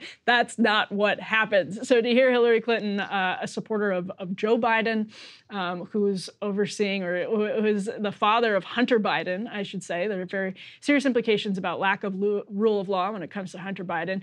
Very serious implications about lack of rule of law when it comes to Hillary Clinton herself, when it comes to Bill Clinton. Uh, so to hear her sort of wax sanctimonious about rule of law is another example that, again, she's looking around and saying, you know, rule of law, Donald Trump felt so comfortable flouting rule of law in all of these different cases, and Republicans um, are now so comfortable with Donald Trump flouting the rule of law in all of these different cases. That is that is so disturbing. You know, it is, but the only reason people are doing that is because rule of law. Um, it's it's sort of a fight fire with fire. That's a lot of things, and, and I'm not saying that's right. A lot of people um, on the conservative side think that's right now.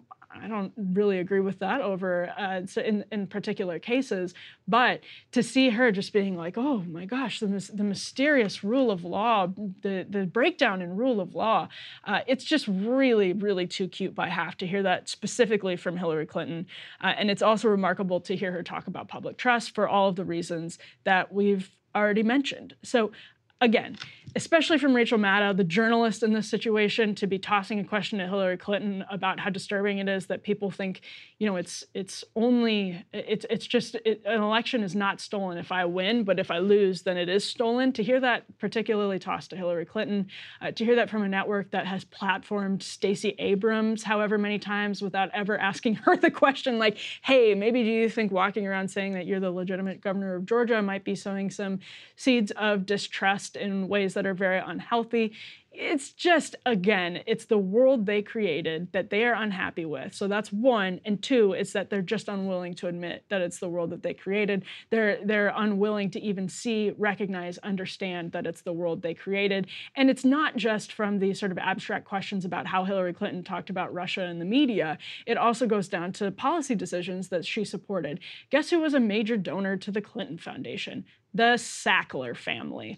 Um, some of this stuff, tech, a, a donor to Hillary Clinton. Uh, some of this stuff is, is concrete policy decisions that she supported NAFTA, WTO, um, 230, uh, tech mergers under Obama. I get that she wasn't in uh, control of tech mergers, but what was she talking about uh, when it came to all of these different decisions? Uh, where did she disagree? I mean, this is a woman who campaigned for president in 2007, 2008, campaigned for president in 2015 and 2016, uh, and was on the wrong side of a lot of these issues. So, in addition to just sort of the the bigger questions about how Hillary Clinton has discussed these issues in public in ways that are severely detrimental to public trust, uh, the issues where she has been untruthful, where she has outright lied um, over and over again, that has contributed to a lack of public trust. The ways in which she has been treated by, uh, let's say, when it comes to cases of the rule of law. Her husband has been treated, uh, the administration, the Obama administration she served under has been treated. These are all really serious, and they are all they have all contributed over time to places in the country that are super supportive of Donald Trump. Um, maybe because they were they bore the brunt of WTO and NAFTA um, in ways that other parts of the country didn't. You know, Hillary Clinton famously and on stage in India bragged about how she won uh, in 2016 states with the highest GDP, as though all those places that are unproductive, that is just who, who would want to win those states anyway? Who would want to be popular in those states anyway? That's for people like Donald Trump. Uh, so it, it, just comes back to this like lack of um, accountability, Ryan, and and I find that really grating. All right, Ryan, I think you have an update for us on your fantastic reporting in Pakistan about the Imran Khan situation continuing to unfold over there. Tell us more. You know, three different interesting uh, updates here. One, we will talk about the State Department response. Uh, we're going to talk about uh, the response in, in Pakistan. Uh, but uh, more immediately, we have breaking news just out of Pakistan right now. The Pakistani government has charged Imran Khan, former prime minister, with losing a, a, a, top secret Pakistani cable. He had previously said that he had lost this, this cable that, uh, that proved a connection between uh, United States pressure uh, and his ouster. They've now filed charges against him, with the strong implication being that Imran Khan was the sort was our source. Uh, you know, that he lost the document. Now uh, we have it. Now the problem with that logic is is manyfold, and we can go through it here. One, uh, my colleague Murtaza Hussain nor myself traveled to Pakistan. Like we did not go to Pakistan, so we did not get a physical copy. We obviously got a, a digital copy. So the question of whether or not he lost it uh, is is absurd. It inconsistent, makes no sense. You know, he, so we also were very clear uh, in the story uh, that our source was inside uh, the Pakistani military. The source was not Imran Khan. It was not anybody in his circle. It was not any civilian functionary. We were we were very clear about that. And the, and the fact that he lost the document doesn't have any connection to whether or not somebody else uh, could digitally, digitally leak a copy. What's interesting, though, uh, is that there was a kind of a, a three-step move that the, that the State Department and also the kind of Pakistani elite were doing about this cable. So first they would say uh, it's inauthentic. This is you know we how do we even know that this is this is real? Then they would say this must have come from Imran Khan and it's high treason. And then they would say this is a nothing burger. And if you think about it, like all three of those things can't be true together. Two of the three can't be together. One of the three can't be true together. It's either, it, you know, it, it either is uh, authentic, uh, and it, it is either a treasonous act or it's a nothing burger. Like it can't be all of those three different things. Finally, it seems like they're moving away from questioning the authenticity of it. And we could put up this first element here. The outgoing uh, Pakistani Prime Minister Shehbaz Sharif, who has had access to the document, so would know, you know what it says, uh, said this in an interview uh, with the Guardian. Said uh, Khan said he had the cipher, uh, but he had lost it. Now it has been published on a website, and so that is confirmation that the document uh, is authentic. Now, uh, within about an hour or two after uh, our show posted uh, last week, breaking the news of, of this cable, uh, and, and it simultaneously published at, at, The Intercept, there was a State Department briefing. I want to play a couple of clips uh, from, from that briefing to show kind of how they responded. And people asked, why, why wasn't it in the show? Uh, why did it come out just a little bit after? Because we were giving the State Department time to respond. What Matt Miller says from the podium here is very similar to what he said in the written uh, statement that we included in the article, but it's interesting to, to watch him say it. So here's uh, the State Department getting pressed on that cable last week the cipher cable supposedly that's been uh, that's that's been uh, uh, reported. Um, just I know you had you you've had some on record comments on this, but I wanted to ask you about the veracity of, of the the comments. It's obviously a Pakistani document. Does the United States uh, generally think that what was reported there what was that? so a few things. One. Um, Yes, it's a it's a report reported to be a Pakistani document. I can't speak to whether it is an actual Pakistani document or not. Just simply don't know. Um, with respect to um, uh, the comments that were reported, I'm not going to speak to private diplomatic exchanges, other than to say that even if those comments were accurate as reported, um, they in no way show the United States taking a position on who the leader of Pakistan ought to be. If you remember the comments that the State Department made privately to the Pakistani ambassador, they said if the no confidence vote against Imran Khan succeeds, all will be forgiven. And the all will be forgiven was the, the way that uh, the United States was upset uh, that he had visited uh, that he had visited Russia on the day of the invasion, that he had taken what they called a quote aggressively neutral stance on the Russia Ukraine, Ukraine war. So somehow the State Department is insisting here uh, that by saying that if you take a particular action, which is throw the prime minister out through a no confidence vote, but all will be forgiven, that that is somehow not stating a preference about what will happen. I suppose you could argue that, hey, they're just stating uh, they're just stating facts here, like the same way that, let's say, a, an armed robber might approach somebody and say, you know, if you don't give me your wallet, I will pull the trigger. Now, I don't have a preference over whether or not uh, one thing or the other happens, but I'm just I'm just telling you, you know, what the situation is. If, and then if he turns over his wallet, you say, well, look, that was an independent decision that that person made uh, to hand his wallet over. Uh, the, the, the, press corps uh, did not completely accept that answer, pushed back a little bit. Here's, here's uh, the next moment from that uh, interview. We expressed concern uh, privately to the government of Pakistan, as we expressed concern publicly about the visit of then Prime Minister Khan to Moscow on the very day of Russia's invasion of Ukraine. Um, we made um, that concern quite clear, but as the former Pakistani ambassador to the United States himself has stated, The allegations that the United States has interfered in internal decisions about the leadership of Pakistan are false. As we've stated, they're false. They've always been false, and they remain false. Okay, so now Miller here is making a very specific claim, and he made the claim to us in a comment also, but we did we did not include it because we thought it was too much of a, uh, a false claim to just allow it to be said publicly. But since he's saying it from from the podium, uh, let's address it here. He's saying uh, that the ambassador himself has said that there was actually no interference. In fact, in the document, in his own assessment, he says that Don spoke out of turn here and that the Pakistan ought to complain officially to the United States about the behavior. What I think is going on, and I asked for clarification from the State Department on this a week ago, and I, I re upped that request today. I think they have the wrong Khan here.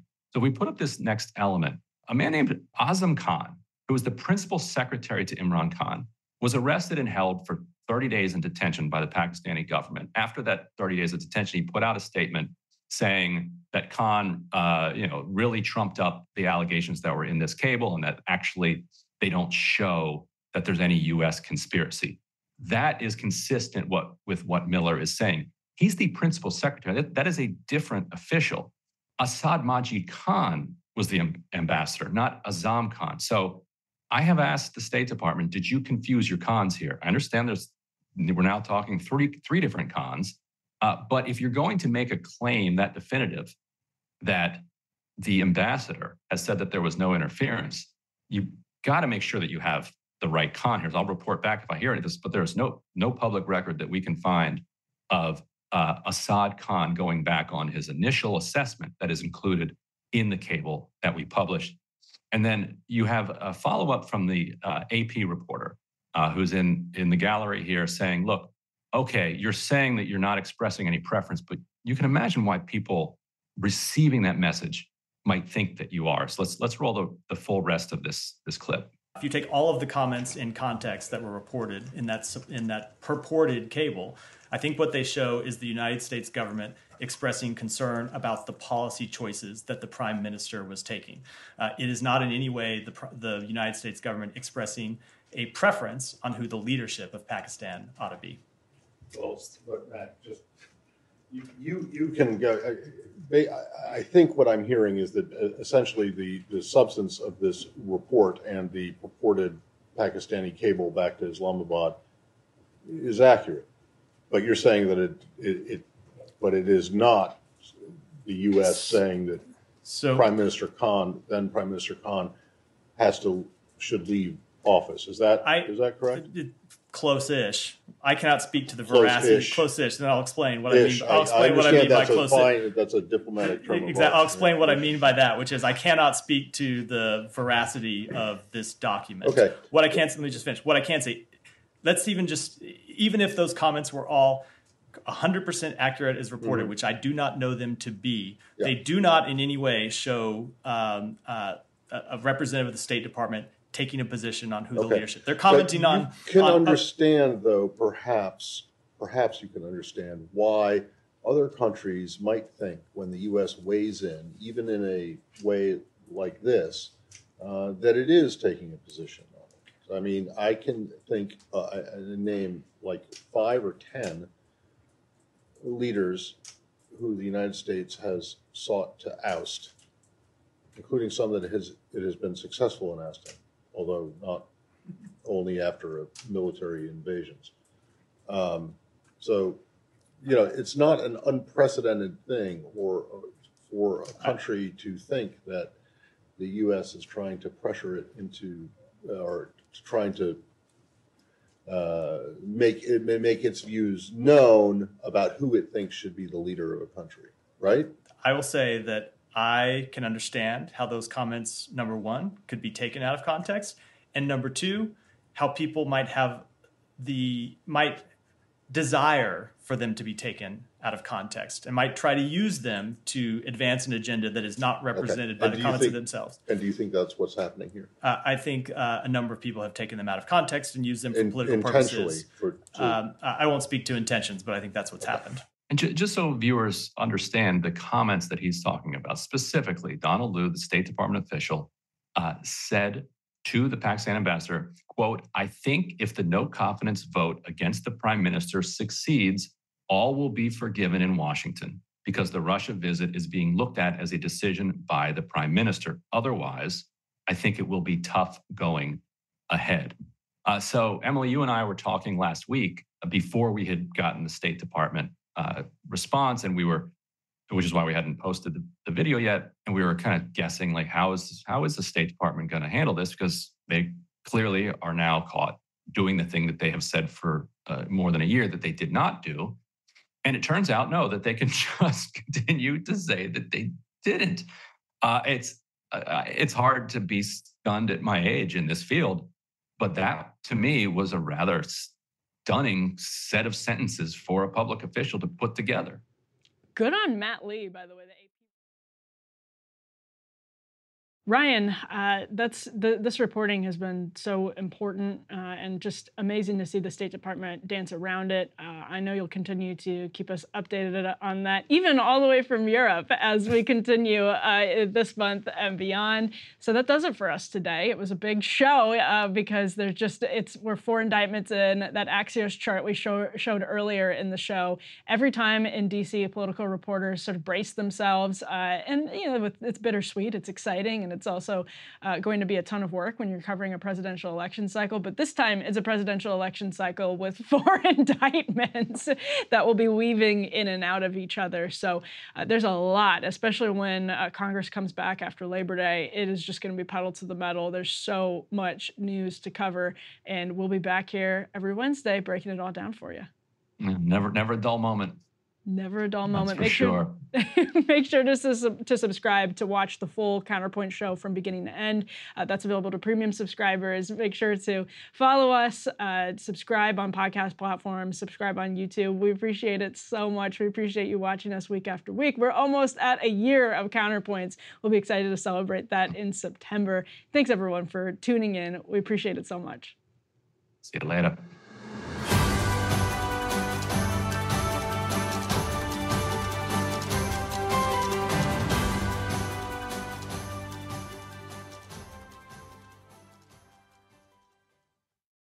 Open a limited time 11 month certificate at Kemba Financial Credit Union. At 5.25% APY, it's more than triple the national average, plus, it's a safe and secure way to grow your money. Visit your local branch or kemba.org slash CD for details. Offer expires May 31st, 2024. APY equals annual percentage yield. Restrictions apply. $500 minimum and $250,000 maximum deposit. Advantage status required. Comparison based on bank rate average. Federally insured by NCUA it. Are you looking for the perfect move in ready home this spring season? Now's the time to buy at Fischer Homes. For a limited time only, enjoy below market interest rates starting at 5.375% APR, 6.139% APR. With these exclusive lower rates, you can save hundreds on a move in ready home and start enjoying the benefits of home ownership even faster. Schedule your personal tour with one of our new home specialists at FischerHomes.com and make this spring the season you find your perfect home sweet home. Financing provided by Victory Mortgage, LLC, NMLS 461249, Equal Housing Lender.